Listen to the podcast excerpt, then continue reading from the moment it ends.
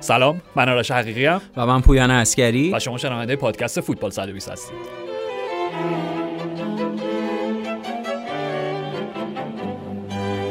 آقا به به به به. خیلی, خیلی غیر حرفه‌ای می‌خوایم این قسمت رو شروع بکنیم. نفس حتما. درود.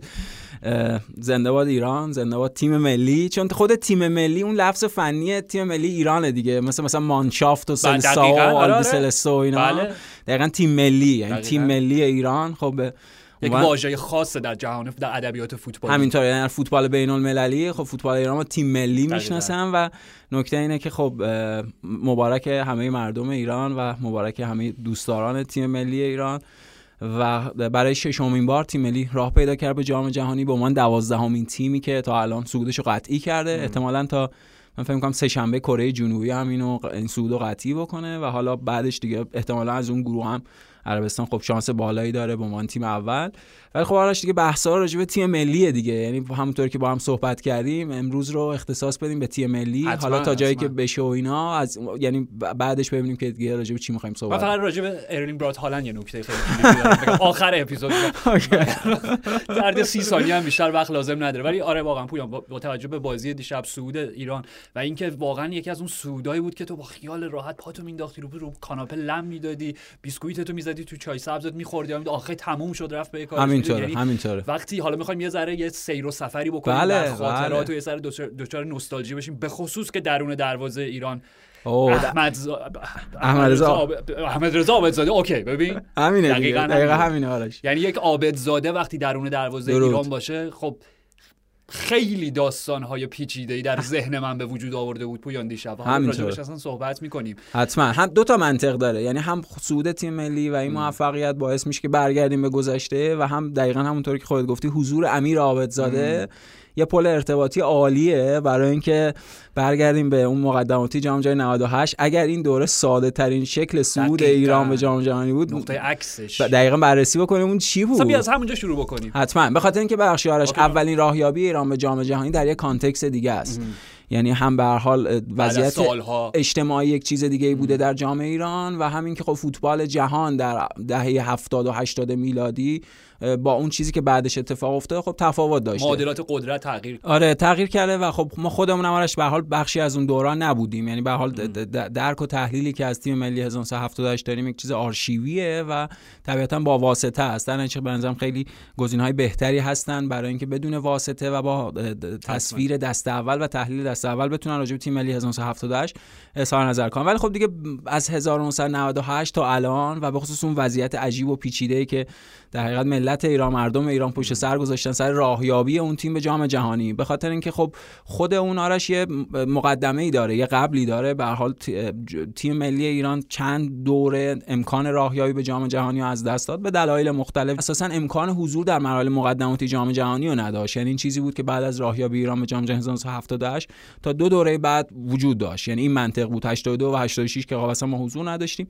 و از جام جهانی 1990 و 1994 خب 1990 شکست خیلی ساده تو هم قبل از اصلا مرحله گروهی نهایی و 94 هم که اون خاطره خیلی تلخ و اون بازیایی که دقیقت به عربستان 4 3 باختیم و به کره جنوبی 3 باختیم و اینا. در نتیجه 98 با اون موفقیتی که در جام ملت‌های 96 به وجود اومده بود و اون نسل طلایی فوتبال ایران. چون خودمون هم به حال اون قبلی که میگیم و همه اون محدودیت ها یک فطرتی هم بود. به حال نسل فوتبال ایران به دلایل مختلف اون توامندی لازم اعتماد به نفس لازم برای موفقیت در صحنه‌های بین‌المللی رو نداشت. ولی به حال تیم ملی 98 متشکل از اون بازیکن‌ها بازیکنایی که داشتن برای اولین بار در اروپا بازی می‌کردن. علی دایی کریم باقری خداداد عزیزی. که بعد راجعش بیشتر هم صحبت می‌کنیم در ادامه بخاطر سوال پیامکی دیشب برنامه حتما. سوال عالی دیشب برنامه که خودمون بازی همونطوری که خودت گفتی یه یادآوری بود یه مروری بر ایام و خاطرات اون گذشته بود. خیلی خوبی که فوتبالیست ایرانی تو بوندسلیگا داشت. ماشه نوستالژی بود که دوباره چکیده شد. آره دقیقاً همینطور. و خب اون واقعا وضعیت پیچیده ای بود آرش. یعنی برای شنونده های عزیزی که خاطره ای از اون دوران ندارن و در این دو دوره یعنی 2018 و 2022 صعود ساده ای از تیم ملی دیدن. اصلا از این خبرها نبود قبلا. همینطوره. باید بگیم که آرش اون چند ماه یعنی از تابستان 76 تا آذر 76 واقعا یک وضعیت مخاطره آمیز و توأم با مجموعه از تروماها رو هممون داشتیم پشت سر. یه جور شکنجه شد فرسایشی و فرساینده شده بود. اون موقعیت بالاتری که در گروه داشتیم بالاتر از عربستان که در سه بازی آخر گروهیمون ما لازم بود که از اون سه تا بازی یکی رو ببریم یکی رو مساوی کنیم. به عربستان باختیم با کویت مساوی کردیم به قطر باختیم و با دست قطر بود. حتما اون بازی بد و اون اخراج کریم باقری و با دست خودمون خودمون رو بردیم در یک مخاطره ترسناک. و رفتیم با ژاپن بازی کردیم در شرایطی که اون بازی دو دو بود و یه موقعیت گل عالی داشتیم. حالا به هر دلیلی اون موقعیت از دست رفت. همون برگشت همون توپ ژاپن دقایق آخر گل طلایی و اون, اون وضعیتی که عمرزا عابدزاده رو دیگه اصلا پخش زمین شد و بازی با استرالیا. یعنی اون استرالیا آرش اون استرالیایی که بازیکناش توی پرمیر لیگ بازی می‌کردن. مارک ویدوکا هری کیول ستاره لیدز یونایتد بودن. همینطور. مربی تری بنولز تری بنولز مربی تیم ملی انگلیس از یورو 96 رفته بله. بود اونجا و با اون همه در حقیقت ادعایی که اونها داشتن خیلی جالب بود به خاطر اینکه یه جور قرینه راهیابی ایران به جام جهانی 78 هم بود. به خاطر اینکه ما اونجا هم استرالیا رو پشت سر گذاشته بودیم. و خب بازی دو تا بازی خیلی سخت که دیگه اون بازی در حقیقت 8 آذر رو همه می‌دونن. اون یک ایونت و یک رخداد ملیه. یعنی در گستره تاریخ اجتماعی ایران اون یک اتفاق مهمه نه فقط مسئله ورزشی. 100 درصد موافقم. یعنی میراث تاریخی بخشی از فرهنگ عامه است جدا ناپذیره واقعا. درود بر تو. اون یک بغضی بود که در چند ماه جمع شد جمع شد جمع شد و بعد از اون بازی بعد از اینکه ساندروپول سوت و زد و استیلی رفت بغلش کرد و علی دایی و اینا اون بغض آرش در کل ایران ترکید و واقعیت اینه اون اتفاق اون حضور مردم اون شور مردم اون انرژی و احساسات و هیجان و اینها که خب البته خودش یه قبل در حقیقت اجتماعی داره ولی همه اونها یک چیز طبیعی بود. یعنی احساساتی بود بغض هایی بود که جمع شده بود ترکید منفجر شد و اون فوتبال ایران رو آرش به خیلی برد جلو. یعنی اون راهیابی به جام جهانی 98 بعد از سالها که خب معرفی دوباره بود دیگه. زنده باد. یه معرفی دوباره به فوتبال بین المللی بود. علاوه بر اون سه بازیکن ایرانی که توی بوندسلیگا بازی می‌کردن سایر بازیکن‌های ایران این امکان رو پیدا کردن. اساسا پنجره اروپا یا باشگاه های اروپایی باز شد به سوی بازیکن‌های ایرانی امکانی بود که قبلا کامل بسته بود. و نمایش ایران در جام جهانی 98 به نظر من در کنار نمایش ایران در جام جهانی 2018 بهترین نمایش های از ایران در جام جهانی. حالا اون 1978 گفتم بذاریم کنار.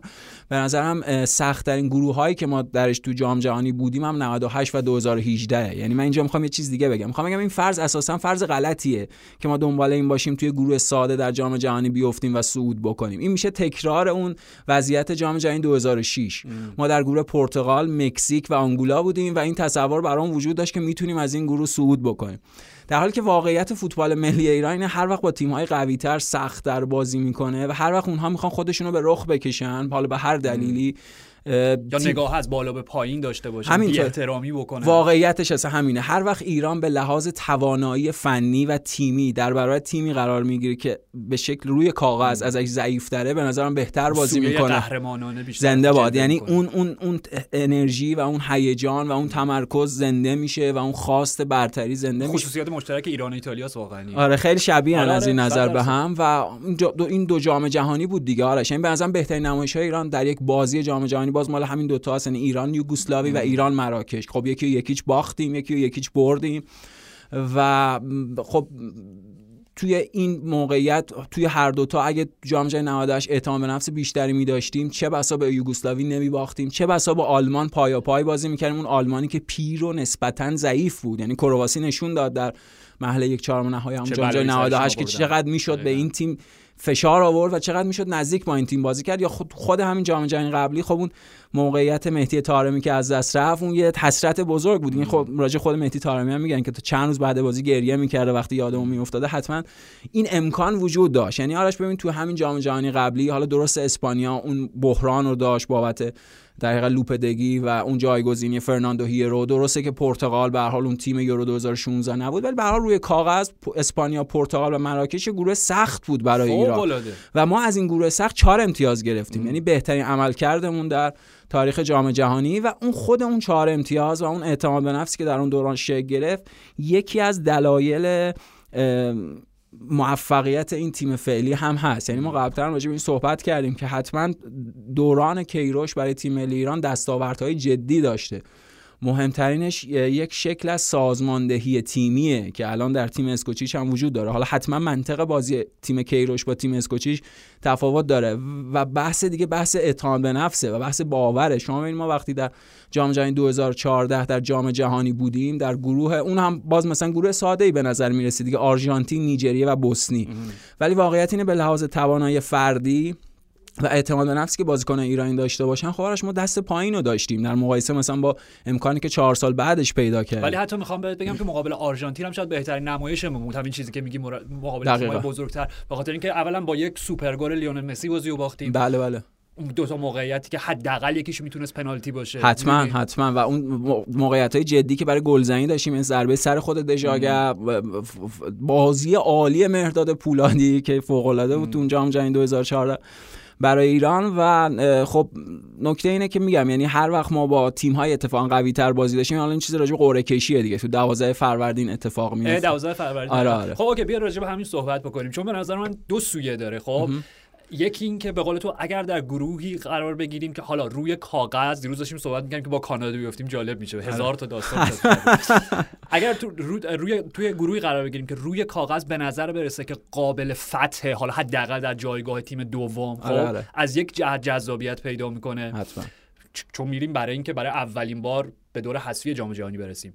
ولی اگر در گروهی قرار بگیریم که دو تا اسم بزرگ حداقل توش باشه تو میگه اوکی واقعا منطقی نیست واقع گرایانه نیست ما به سود از این گروه فکر بکنیم. ولی سویه مثبتش اینه هر چی تو مقابل تیم های بزرگتر قرار بگیری بیشتر دیده میشی. همینطوره. و این به نظرم این چیزیه که به نفع فوتبال ملی را هم به لحاظ اون تصویر ویترینی بین المللی هم به لحاظ اون منطق روحی روانی بازیکن ایران که تعریف کردیم. ضمن که آرش سود از یک گروه خیلی عوامل بستگی داره. ببین شما ما در جام جهانی 2014 یه گروهی داریم. متشکل از ایتالیا، انگلیس، اوروگوئه، کاستاریکا. تیم کاستاریکا تیم اول گروه میشه کاستاریکا. یعنی می‌دونی مجموعه از شرایط، اتفاقات دست به دست هم میده. من خودم شخصا علاقمندم که با سه تا تیم یعنی قدرت. یکی از این سه تا تیم هم گروه بشیم این تیم هایی که هیچ وقت باشون بازی ملی نداشتیم نه رسمی نه غیر رسمی. یکی انگلیس یکی ایتالیا و اون یکی فرانسه خب؟ اگه با سه تاشون هم گروه نمیشه چون سه تا تیم اروپایی نمیشه توی گروه قرار بگیرن ولی با دو تاش امکانش هست هم گروه بشیم. و حالا تیم چهارم برزیل. حالا با برزیل ما بازی دوستانه داشتیم. اون بازی که تیم افشین قطبی بود اگه اشتباه نکنم دنی آلوز گل ضربه ایستگاهی زد. ولی خب با برزیل هم بازی رسمی نداشتیم. حتما هم گروهی با برزیل هم می‌تونه در جام جهانی خیلی هیجان انگیز باشه کاملا موافقم. منم کاملا رأیم به گزینه دوم یعنی هر چی گروه سختتر با تیم های بزرگتر. همینطوره. و اون به رخ کشیدنه. ببین ما در برابر آلمان دوبار بازی کردیم. یعنی اون پنجره های اروپا که گفتم همه جای اروپا به یه اندازه پنجره رو باز نکردم به روی فوتبالیستای ایرانی. واقعیت اینه که خب بوندسلیگا حضور بیشتری و ما از فوتبالیست ایرانی دیدیم تو پرمیر لیگ با همه حالا دلایل مختلفی که هست این امکان کمتر بوده. ولی مثلا تصور کن ایران با انگلیس در جام جهانی بازی بکنه و من شک... من, من. شک ندارم که یه بازی عالی خواهیم دید و من دیگه قشنگ با خیال راحت میشینم اون بازی رو می‌بینم.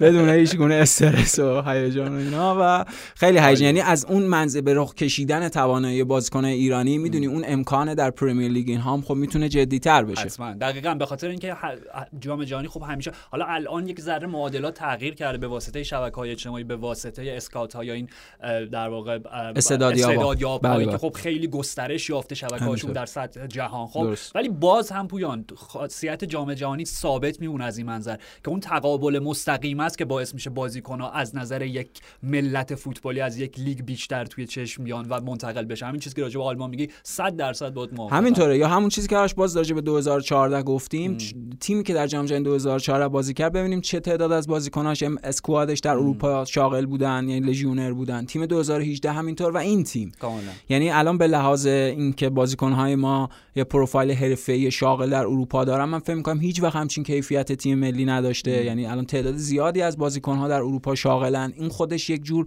رفتار و ذهنیت و طرز بازی حرفه‌ای رو تنظیم می‌کنه. بخشی از این در حقیقت بازی خوب تیم ملی هم به لحاظ فردی هم هارمونی و هم به لحاظ اون اعتماد به نفسه حاصل اینه و واقعیت اینه که موفقیتی که ما در دوره پیش داشتیم بابت کسب چهار امتیاز راهیابی ساده ای که الان پیدا کردیم. از می‌خوام. قبل از اینکه سه تا بازی دیگهمون تموم بشه یه معنی بیشتر نداره. معنیش اینه که ما حتما باید همه تلاش و تمرکزمون بزنیم برای راهیابی از گروهمون به مرحله حذفی جام جهانی یعنی حضور در جمع 16 تیم پایانی. ببین آرش این جام جهانی جام جهانی 22 و ایران در شش دورش حضور داشته. تقریبا هر سه چهار دوره ما میانگین مثلا حضور داشتیم و به لحاظ اون حضور در جام جهانی و عدم راهیابی به مرحله بعدی ایران یکی از بدترین آمارها رو داره و به نظرم این اون در حقیقت ورود به مرحله بعدی یا اون بوستیه که باید اتفاق بیفته. یعنی الان ما احتیاج به این قدم بعدی رو به پیشرفت همینطور و واقع بینانه است. یعنی یک نکته که وجود داشت سر تیم 2006 اون گروه پرتغال و مکزیکو اینها نمی‌خوام بگم اون واقع بینانه نبود. منتها مجموعه ای از اتفاقات در رخکن تیم ملی وجود داشت یا مجموعی از مسائل به وجود اومد که اون یک دستی و اون در حقیقت ذهنیت واحد و تمرکز واحد و به حال از دست برده بود از بین برده بود. ولی الان اون مشکلات هم وجود نداره. یعنی به نظر ما با یک تیم ملی یک پارچه و یک دست طرفیم. و این پیشرفتی هم که تو این سالها داشتیم به شکل تدریجی این باور رو میگم به نظر از نظر واقعی برای هم خود مجموعه تیم ملی و هم طرفدارا و ما به وجود آورده که صعود کنیم حداقل تلاش بکنیم تا آخرین قطره تا آخرین انرژی و لحظه و اینا تلاش بکنیم. حالا می‌دونم تو می‌خوای راجع به ابعاد فنی و تاکتیکی آره تیم دراگان اسکوچیچ هم صحبت بکنی فقط دو تا نکته از بازی دیشب راجع به مهدی طارمی و همون امیر عابدزاده که بله. آنونسش رو اعلام کردیم. تو همیشه مثال حرفه‌ای ترین آدم رو Mr. Fox Pulp Fiction ازش اسم آره بری آدم که میاد کارشو انجام میده. مثل ولف. مثل ولف. مثل فاکس کی بود؟ ولف و فاکس. آره. دو تا به حال. گونه جامعه. کاملا آره گورگو چیز شبیه هم هم به هر حال می‌خوام بگم مهدی تارمی با تمام این داستان هایی که داشت سفری و که چند ساعت توی راه بود سی ساعت چقدر؟ آره دیگه عملا دو, دو روز بلا تکلیف شد اونجا تا آره پرواز اتفاق. اومد کارشو کرد گلشو زد تیم سود کرد و تمام خب؟ و من دیشب داشتم فکر می‌کردم حالا می‌دونم تو بدون تعصب جواب میدی. آره آره. بین بازیکنان آسیایی حال حاضر که در اقصا نقاط حالا فوتبال شاغلن جهان فوتبال شاغلن حالا بیشتر راجع به اروپا داریم صحبت می‌کنیم درسته بله. به نظر من هیچ کسی قدرت تمام کنندگی تارمیو نداره. حتما. موافقی با من. آره, آره، حتما. یعنی بهترین شماره 9 اگه منظور دینه در آسیا بهترین شماره 9 قبول دارم. دقیقاً بهترین آسیایی توی این پست. و مثلا چه می‌دونم تو وقتی حالا راجع میگم باز لژیونرها صحبت می‌کنی و شاید مقایسهشون بکنیم با حالا با آسیایی دیگه ای که هم توی بوندسلیگا بودن هم در لیگ‌های دیگه اصلا ببینیم که کدومشون افتخارات بیشتری کسب کردن. ولی در حال حاضر مثلا به لحاظ فنی شاید تو فقط مثلا بگی اوکی سون خیلی خوب بازیکن فوق العاده ولی حتی اون هم قدرت تمام کنندگی تارمی رو نداره. همینطور چون آخر رو نداره. خاصیتشون نیست. این بازیکن به حال وینگر سمت راست یا سمت چپ دقیقا. یعنی اون بازیکن و اصلا شاید مهدی تارمی بهترین شماره 9 تاریخ ملی فوتبال ایران باشه. دارم میگم شاید یعنی یکی از گزینه های 100 درصد جدیه. حتما یکی از گزینه ها هست. و آره با توجه به اینکه ببخشید کل هم بازیاش هم دارن میفروشن. در آره. پورتو بله بله لوئیس دیاز.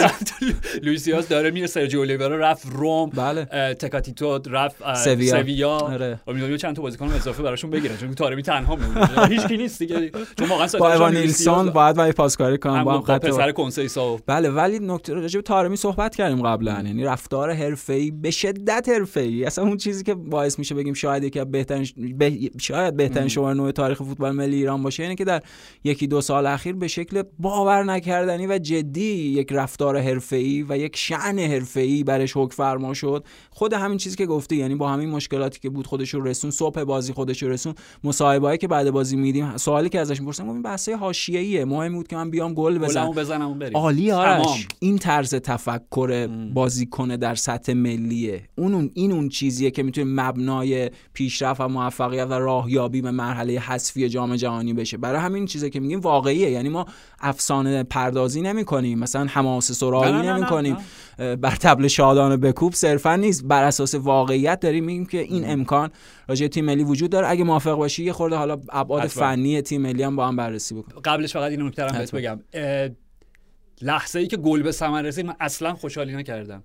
به خاطر اینکه این ذهن بیمار من منم همینطور. از جهان VAR همینطوره. و فقط داشتم فکر کردم خب وایسیم وایسیم. چکی در کار نیست تمام. بعد گرفت واقعا خوشحالی. نمی‌خواستم اینجا قره ویاری بزنم ولی چقدر راحت بود اگه کلا okay ذهنمون کلا خراب شده. یعنی نیاز به یک درمان جدی داره. همینطور. من با کسی که داشتم بازی میدم خوشحالی کردم چرا خوشحالی نمی‌گفتم؟ وایس وای آفساید نبود صبر کن بذار نه به خاطر اینکه جوری هم بود. یعنی به نظر میسه اون مدافعی که باید توپو بزنه آره. نزد بله بله. و اون صحنه بود ولی خب دیدیم یعنی لحظه که پاس اومد آره، عقب‌تر بود. کاملا گل درست بود راجع به امیر آبادزاده می‌خواستی یه آره آره همین پویان می‌خواستم بگم راجب تو اشاره کردی به سود ایران مقابل استرالیا از ابعاد فنیش وقتی بازی رفت به پایان رسید خب بله.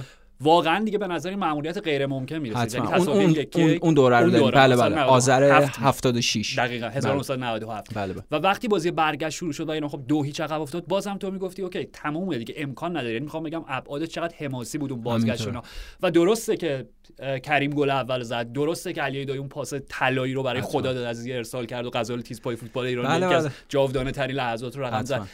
ولی من می‌خوام بگم که نمایش احمد رضا عابدزاده توی اون بازی. جدا از اینکه یکی از گلرها یعنی کنار مثلا چون پیترش جایگاهش برای من کنار پیتر اشمایکل و ادین وندرسار گلرهای محبوب یونایتد برام. خب؟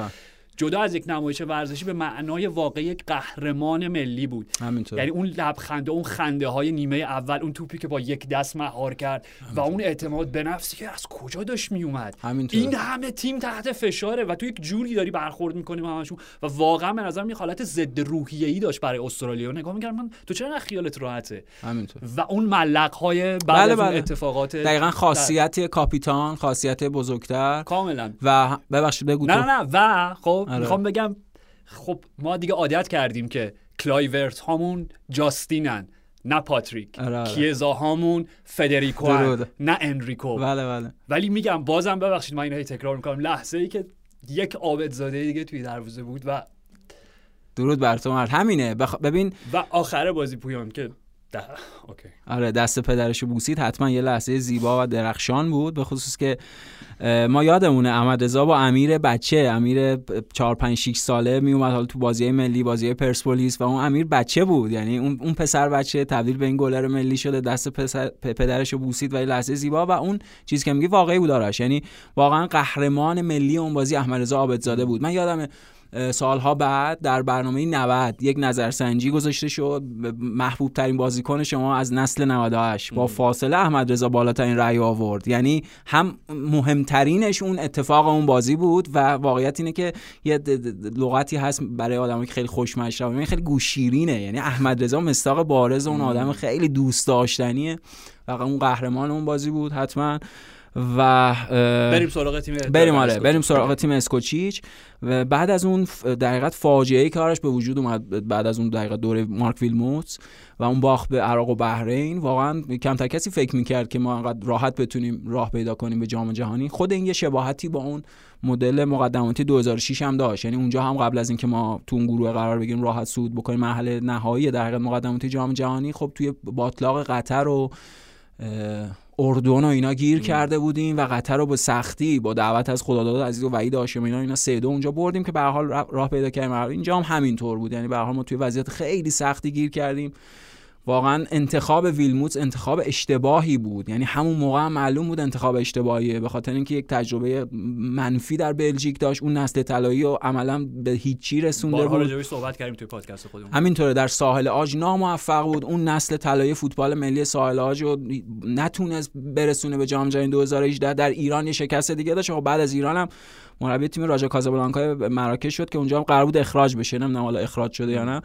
یعنی نشون میده که اساسا به عنوان یک مربی اون جایگاه و کار کرد و نداشت. به خصوص بعد از یه مربی مثل کارلوس- کیروش که می‌دونیم خیلی قائل به دیسیپلین و نظم بود و با توجه به اون فضایی که ازش اومده بود و نسبتی که با فوتبال ملی ایران داشت همه حرفشو گوش می‌کردن مطیعش بودن و اون گوش کردن به حرفای کیروش باعث یک پیشرفت مشخص در تیم ملی شده بود. حالا از یک جای بعد یک سری مسائل حاشیه‌ای دخیل شد که به نظرم بخش زیادیش غیر واقعی بود و بخش زیادیش خودش حاصل داده های غیر فنی بود. یعنی بر اساس تحلیل فنی منطقی و شناخت از واقعیت های فوتبال ایران نبود.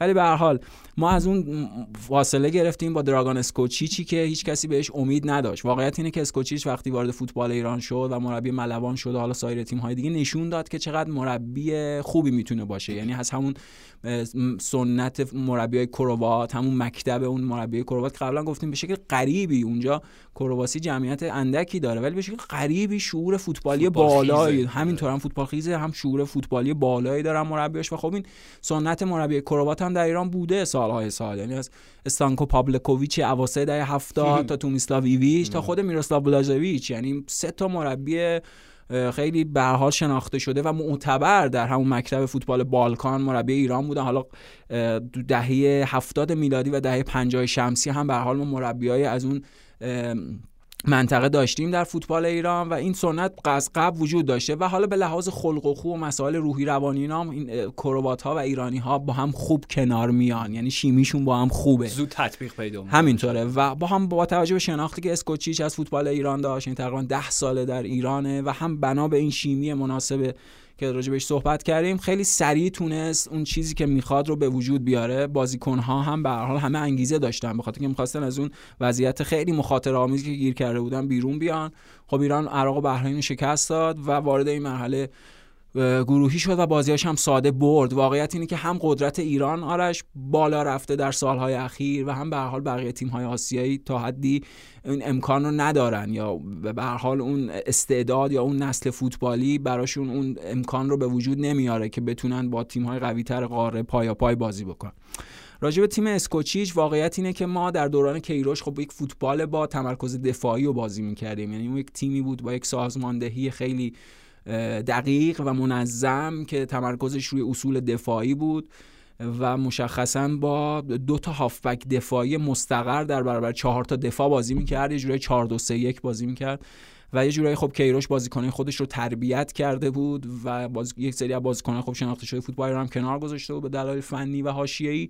و عملا اون تیم کیروش بود یه توضیح فقط من توضیح کنم یه نکته اضافه بکنم که چیزی راجع به کیروش می‌گفتی که حالا شاید ادامه پیدا کرده در تیم حال حاضر بودش که اصلا ایده رو از منچستر یونایتد و تلفیقش با ایده سر الکس آورده بود دقیقا. یعنی یونایتدی که در اواخر دهه 90 دیگه بعد از حالا اون سگانه عملا در اروپا ناموفق بود بله. بازی های بازداشت کیروش اومد این آنتی تز رو روی تز سر الکس گذاشت که تیم سر الکس اینجوری بازی می‌کرد بله. که ما 10 تا موقع ما 10 تا موقعیت حریف 10 تا موقعیت برای خودمون ایجاد می‌کنیم. 5 تا موقعیت هم به حریف میدیم. در نهایت به لحاظ منطق ریاضی قاعدتا بازی رو می‌بریم. آره. و کیروش گفت خب شما بیاد 5 تا ما ایجاد بکنیم یک موقعیت به حریف بدیم. و همون خب این بازی کنترل شده تر. دقیقاً. با به خصوص در دورهای حذفی تیمی که از بازی زمان 2006 تا 2009 به سه تا نیمه نهایی و دو تا فینال رسید همینطور. از همون تلفیق ایده های هجومی سر الکس و این ایده های فوق العاده دفاعی و عملگرای کارلوس کیروش درست شده بود. همینطور. آرش. و خب این دیگه اوجش جام جهانی 2018 بود دیگه. ام. یعنی اون شکلی که ایران در برابر اسپانیا داشت دفاع می‌کرد. گفتیم قبلا مهدی طارمی بازی داشت عملا wing back چپ بازی می‌کرد و عالی بود. نشون داد چقدر بازیکن تاکتیک پذیری و خوب می‌تونه حل بشه تو هر شکل از الگوی تاکتیکی.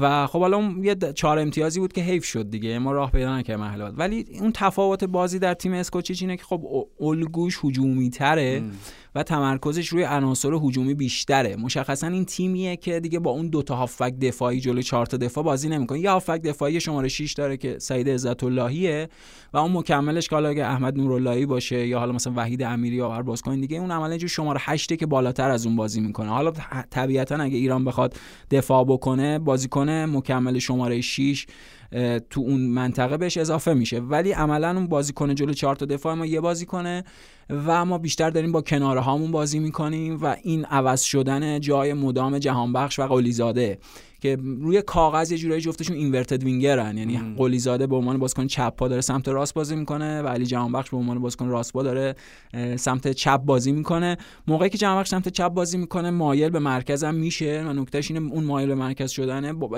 بابت اون بینش فوق العاده که تو این یکی دو سال بهتر شده و بالا رفته راجع علی جهانبخش می‌تونه خیلی خوب پاسور تیم بشه توی اون مرکز زمین. بله دیگه پاس گل هم داد و نکته اینه که می‌تونه در حقیقت خیلی خوب بازیکن‌ها رو پیدا بکنه. یعنی چند تا چندین و چند پاس عالی دیشب داد فضاهای خالی برای مدل مهدی تارمی یعنی مدلی که ما حمله می‌کنیم و گل می‌زنیم عمق دفاع اگه گل عمق دفاع حریفه اگه گل های تیم ملی مرور بکنیم می‌بینیم که ما از عمق دفاع حریف نزدیک میشیم و در حقیقت پاس های عمقی و فوروارد که در میره. حالا تارمی باشه یا آزمون باشه و موقعیت تک به تک و ضربه ای که خب عموما گل میشه خیلی مطمئن ضربه میزن این کاریه که خب اینا ایده های تازه یعنی ما داریم کنارها رو بیشتر فعال می‌کنیم. بازیکن شماره هشتمون داره نزدیک میشه به همون در حقیقت عمق حریف یعنی اون بازیکنی که کمک می‌کنه برای به وجود آمدن اون عمقه. و این یه خطر و بالاتر بازی می‌کنیم نسبت به تیم کیروش و بازتر. یعنی تیم کیروش تیم بسته تر و پکتر بود و تیم اسکوچیک تیم بازتر استفاده از تمام مناطق زمین.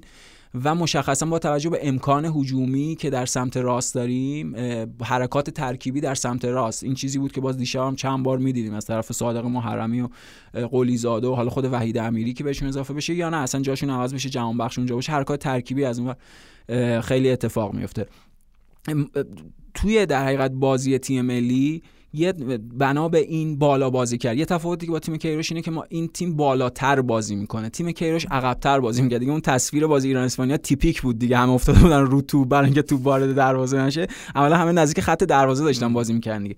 ولی خب تیم اسکوچیچ بالاتر بازی می‌کنه. این یه خطری داره آرش. خطریه که به نظرم دو بار خودش رو نشون داد و چند بار دیگه هم می‌تونست اون امکان به وجود بیاد. دو بار یکیش هم بازی با امارات بود.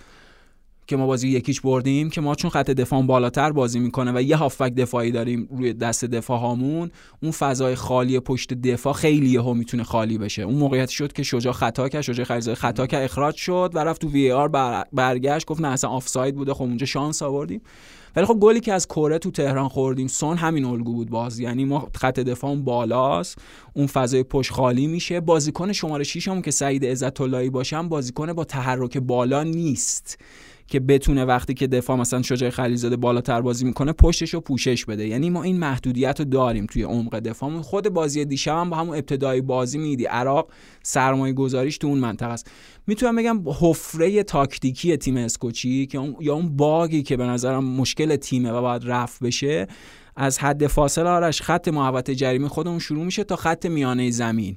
یعنی اونجا اون فضاییه که خیلی خالی میشه خیلی باز میشه و با توجه باز بازی کردن تیم باز بودن دفاع ها تحرک کم شماره 6 و اون یه دفاع دو تا دفاعی که می‌تونه خیلی شکننده باشه اونجا جاییه که ما می‌تونیم ضربه بخوریم. یعنی به نظر اونجا جایی که باید ترمیم بشه. ولی خب امکانات هجومی متنوعی داریم و بنا به این در حقیقت توانایی فنی که هر کدوم از این بازیکن ها پیدا کردن. چون واقعا یکی از نسل های طلایی فوتبال ایرانن. اگه قائل به مثلا سه نسل باشیم یه نسل تیم 1978 یه تیم هزار یه نسل 1998 این واقعا سومین نسل طلایی فوتبال ایرانه. بنا به همون فکت های واقعی و همه چیزهایی که راجعش صحبت کردیم و بنا به این میشه الگوهای متنوع هجومی رو با این بازیکن ها تست کرد و خب این کارم کرده اسکوچیش در چند وقت اخیر. و میشه خب تصور این هم داشتش که بنا به رقبایی که در جام جهانی خواهیم داشت که یکیش برزیل حساب کردیم و یکیش انگلیس قطعا و بله. سومی هم کانادا از الان گروه احتمالاً ایده ها و انگاره های تاکتیکی جدیدتر و شاید یه جور چه می‌دونم تلطیف این ایده یه ذره دفاعی تر رو می‌تونیم داشته باشیم. همینطوره. یعنی حتما. بنا به منطق بازی که با تیم های قوی تر از خودمون داشته باشیم طبیعتا بسته تر و عقبتر و دفاعی تر بازی می‌کنیم. اصلا خب یه شکلی از استفاده که مثلا از فول بک سمت چپ هم داره می‌کنه اسکوچی جالب البته خب این ادامه خود کیروش یا ادامه یه ایده مسلط این سالها هست. اون مدل فابیان دلف فول بک چپ سیتی دیگه که هافک دفاعی می‌بری سمت چپ. خب حاج صفی به نظر به عنوان یکی بهترین و با کیفیت ترین بازیکن‌های ایران در با تداوم ترین دقیقاً با تداوم. به لحاظ تداوم به نظر بهترین بازیکن ایران در 10 12 سال اخیر بوده و یکی از بهترین بازیکن‌های ملی ایران. خب به عنوان یه بازیکن البته خب حاج صفی اول به عنوان فول بک ما تو سپاهان اینا شناختیمش ولی خب مدت ها دیگه بازیکن هافک دفاعی شماره 8 بازی می‌کرد و در تیم کیروش خب بازیکنی بود که رفت فول بک سمت چپ بازی کرد. با وجودی که ما میلاد محمدی و تون پست تخصصی داشتیم ولی خب از های صفی اونجا استفاده شبیه جیمز میلنر شد دیگه دقیقاً دقیقاً. یعنی اونجا داشت آره اونجا های صفی بازی می‌کرد و خوبم بود. یعنی هم در جام جهانی های صفی هر وقت برای تیم ملی بازی کرده کم نقص بی اشتباه و مطمئن بازی کرده. حتما بازیکن فوق العاده و از اونور خب این اتفاق جدید انتخاب انتخاب جدید امید نورافکنه یعنی امید نورافکن هم به حال به عنوان بازیکنی که همه این سالها چه در دوره که تو استقلال بازی می‌کرد و چه الان که در سپاهان بازی می‌کنه بیشتر به عنوان بازیکن هافک دفاعی دیدیمش. و خب از امید نورافکن داره به عنوان فولبک سمت چپ استفاده میشه و عملا این استفاده سمت چپ ایران سنگینتر می‌کنه. یعنی اگه دقت بکنیم بازی گذشته ایران و بازی قبلی رو مرور بکنیم می‌بینیم بیشتر نفوذها یا حرکات ترکیبی از سمت راسته و مشخصا سمت چپمون ایستاتر ساکنتر اون الا کلنگر رو ساختار نامتقارن داره دقیقاً دقیقاً همون الا کلنگه آره. سمت چپ سنگینتره و حالا ما تو پست سمت چپ بازیکن تخصصی هم داریم که شاید بتونیم از امکانشون استفاده کنیم. مثل محمد نادری که تو لیگ ترکیه بازی می‌کنه و بازیکن خیلی خوبی هم هست.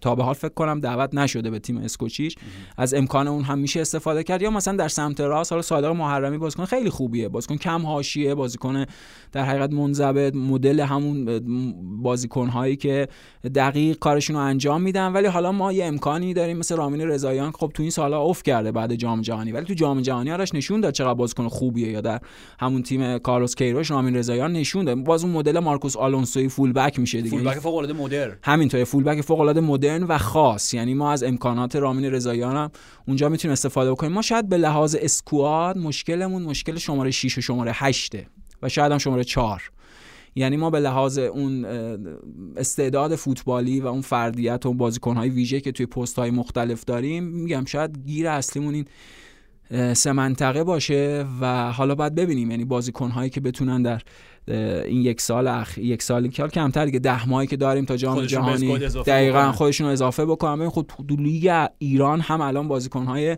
با استعداد کم نداریم. این یعنی بازیکن های ویژه که به این تیم می‌تونن اضافه بشن و حتما یعنی میشه انتظار داشت که بازیکنهای تازه بیان امکانات تازه اضافه بشه و با یه تیم ملی حتما غنیتر و کاملتر طرف باشیم. مقابل انگلیس و برزیل و کانادا. حتما.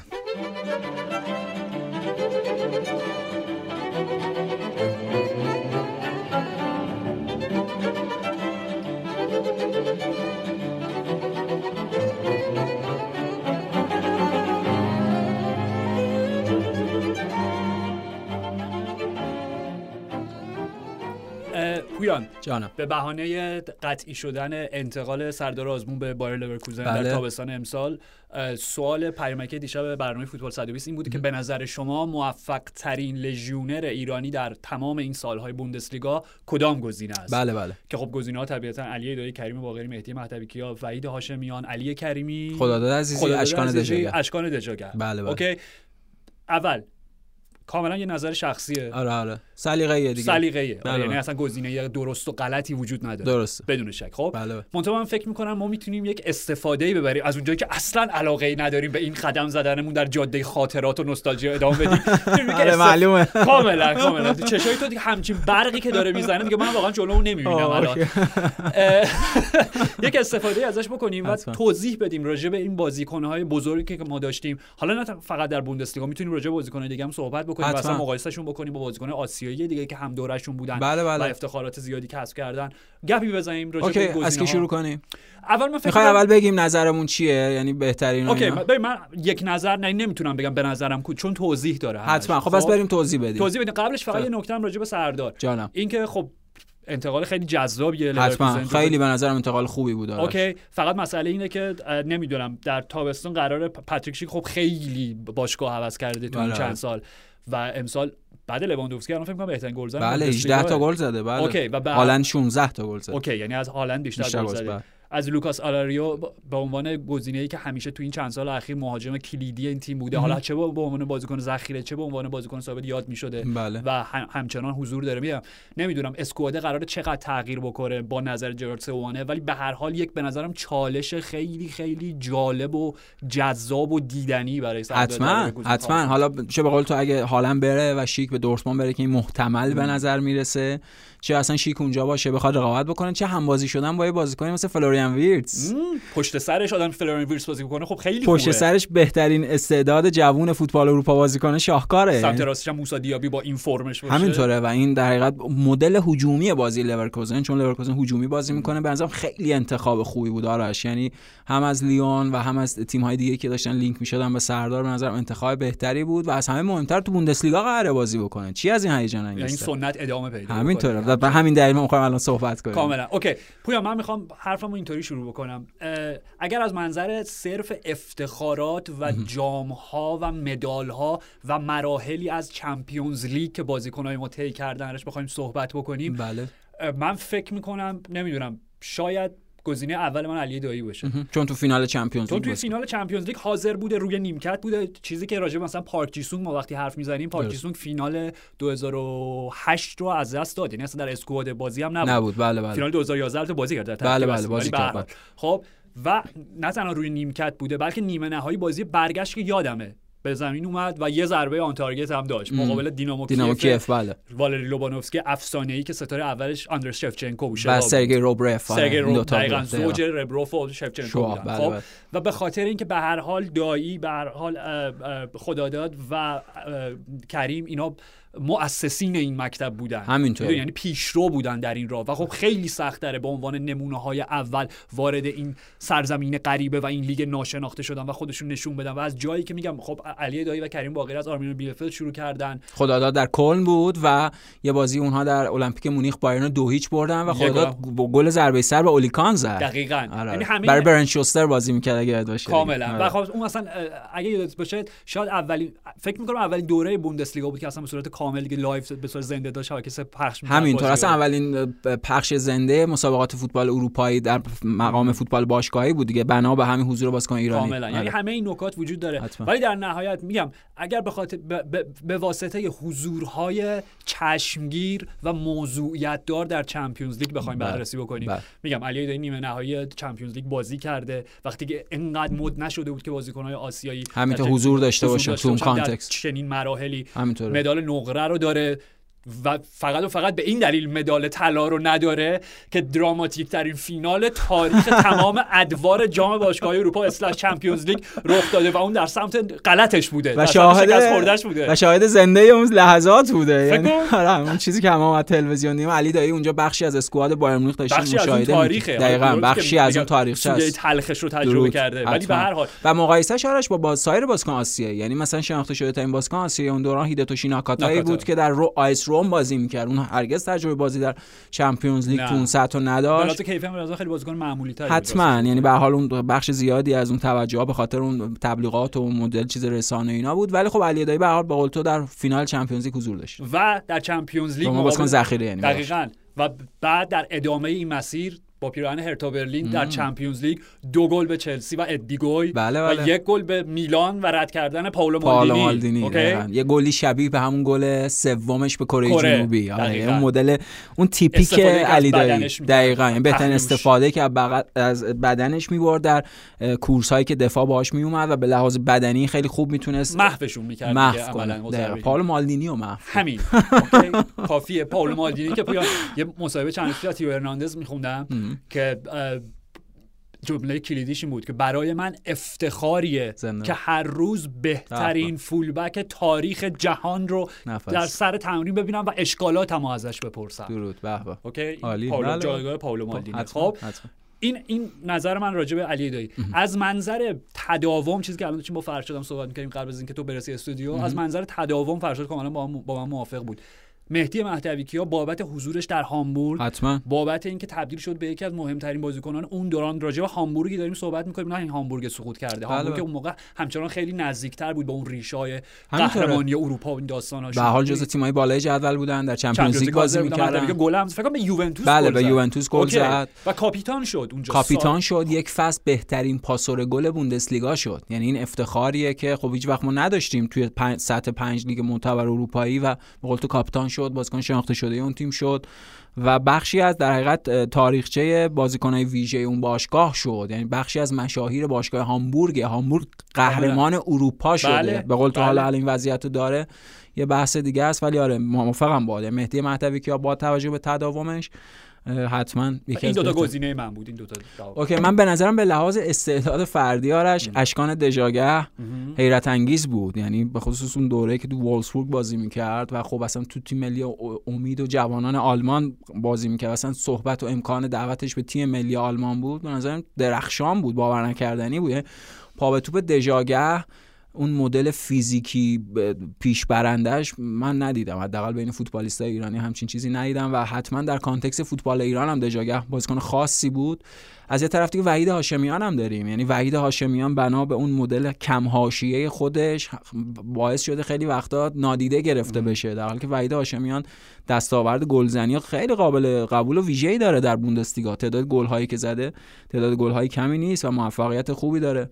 حتما اینا بازیکنهای خیلی خوبی بودن. گفتی دیگه راجع علی دایی کریم باقری خب دوره کوتاهی داشت. خداداد خیلی موفق نبود و به هر حال اون بازیکن دیگه ای داشتیم. مثلا راجع سیروس دی محمدی و یورگن کلوپ و ماینز و اینا خب بارها صحبت بله. شده شوخی شده.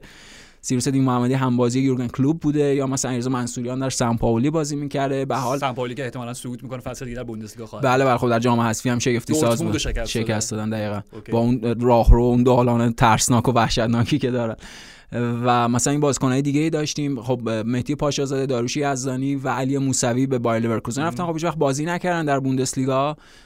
این امکان رو پیدا نکردن. ولی خب این خیلی رنگینه دیگه. یعنی تعداد زیادی از بازیکن بیشتر از هر لیگ معتبر اروپایی ما بازیکن شاغل در بوندسلیگا داشتیم آرش. حتما. خود علی کریمی حتی. یعنی درسته که دوران کمی بود در شالکه. بله بله. ولی فراموش نکنیم. و بایرن مونیخ. و بایرن مونیخ. بله بله. بایرن مونیخ هم علی کریمی هم Champions گل زد اونجا که یادمه. من گلش به دورتموند یادمه اون گله که آره, آره اون گل معروف جا گذاشت بله بوندسلیگا بود ولی آره. جایی که یادم یه گل در Champions League هم داشت اصلا صحنه‌ش هم یادم کورنری بود که استوپ سینه کرد فکر کنم با بازیکن مورد علاقه ماگات بود دیگه. باز... ماگات خیلی دوستش داشت. دقیقاً. ماگات خیلی بهش علاقه داشت. ولی می‌خوام بگم علی کریمی عضو شالکه رالف رانگنیک بود. خب شالکه که در یک چهارم نهایی Champions League فصل میشه 2000 10 2011 درسته بله بله. آره. فصل بعد سگانه است. دقیقاً. اون سگانه اینتر. کاملا شگفتی آفرینی کرد و اینتر رو حذف کرد. بله حذف کرد. یه بازی فکر کنم جوزپه مه‌آتزا 6 2 5 5 2 فکر کنم. بازی که دژان استانکوویچ از وسط زمین گل زد برای اینتر. یه بازی وحشتناکی بود که رائول گونزالس ستاره بله بله. بود. حتما. اوکی؟ و اینا رسیدن خب به نیمه نهایی و فکر کنم که علی کریمی تو یکی از بازی‌های مقابل اینتر هم بازی کرد. تو با... نیمه نهایی مقابل یونایتد روی نیمکت بود. به زمین نرفت.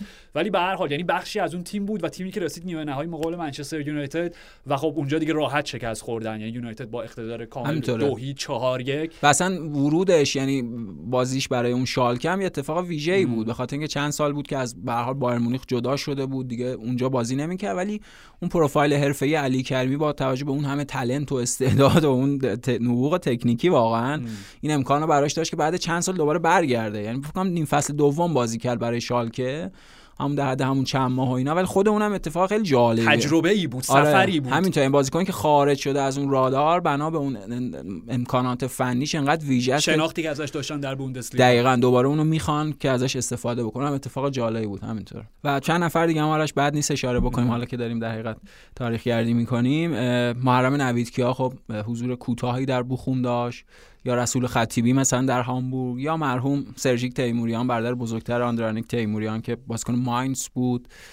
و خب راجع به اشکان دژاگه صحبت کردیم یعنی تو اون مدل و اون شکل خب قبلش ما فریدون زندی رو داشتیم که بازیکن کایزرز لاترن بود و فوق العاده بود و یکی از بازیکن‌های ویژه اون تیم جام جهانی 2006 ایران بود که خیلی هم کمک کرد به ایران در مرحله گروهی برای راهیابی به مرحله نهایی جام جهانی و فکر کنم همه رو گفتیم. همه بازیکن شاغل ایرانی در بوندسلیگا و این تاریخچه جالب بازیکن ایرانی در فوتبال باشگاه آلمان. که خب آرش می‌تونه ادامه پیدا کنه حتما و به حال بازیکن جدید تیم ملی بازیکنی که در لیگ ایران شاغلن گفتیم می‌تونه اضافه بشن به تیم ملی. حضور در جام جهانی دقیقاً جام جهانی و درخششی که تیم ملی می‌تونه داشته باشه یکی از اون گزینه‌های جالب برای همگروهی هم به شرط صعود مصر به جام جهانی می‌تونه همگروه شدن با مصر کالوس کیروش باشه. یعنی این یکی از اون چیزهاییه که من شخصا خیلی دنبالشم دوست دارم. همچین چیزی یه حس غریبی فکر می‌کنم هم بازیکن‌های تیم ملی هم خود کیروش داشته باشن. شاید این راند آخر باشه و شاید اصلا اون chapter آخر قصه ایران و کیروش باشه من میگم خیلی دوست دارم خیلی هیجان انگیز می‌تونه باشه. با همه علاقه و احترامی که به کارلوس کیروش دارم که به نظرم خیلی کمک کرد به فوتبال ایران با همه حالا مشکلات و محدودیت هایی که کیروش داشت. چون نگاه اون باید منصفانه باشه. اینم بگیم. یعنی هم در زمان کیروش و هم در زمان اسکوچیچ بخش زیادی از انتقادات غیر منصفانه است و خارج از اون context حمایت و همراهی با تیم ملیه. چون بحثا مشخصه اینا بدیهیه. ولی خب راجع به تیم ملی آره آرش این امکانو داریم این در حقیقت خوشحالی داشتیم صحبت کردیم راجع بازیکن گذشته در بوندسلیگا و این نسل فعلی که حالا سردار آزمون اونجا قرار حضور پیدا کنه. خود مهدی تارمی می‌تونه هیجان انگیز باشه که باشگاه بعدیش کجا خواهد بود. حالا بخصوص هم چیزی که خود اشاره که هم هم بازیش هم داره از پورتو میرن. خود مهدی تارمی و حالا سایر بازیکن ایرانی.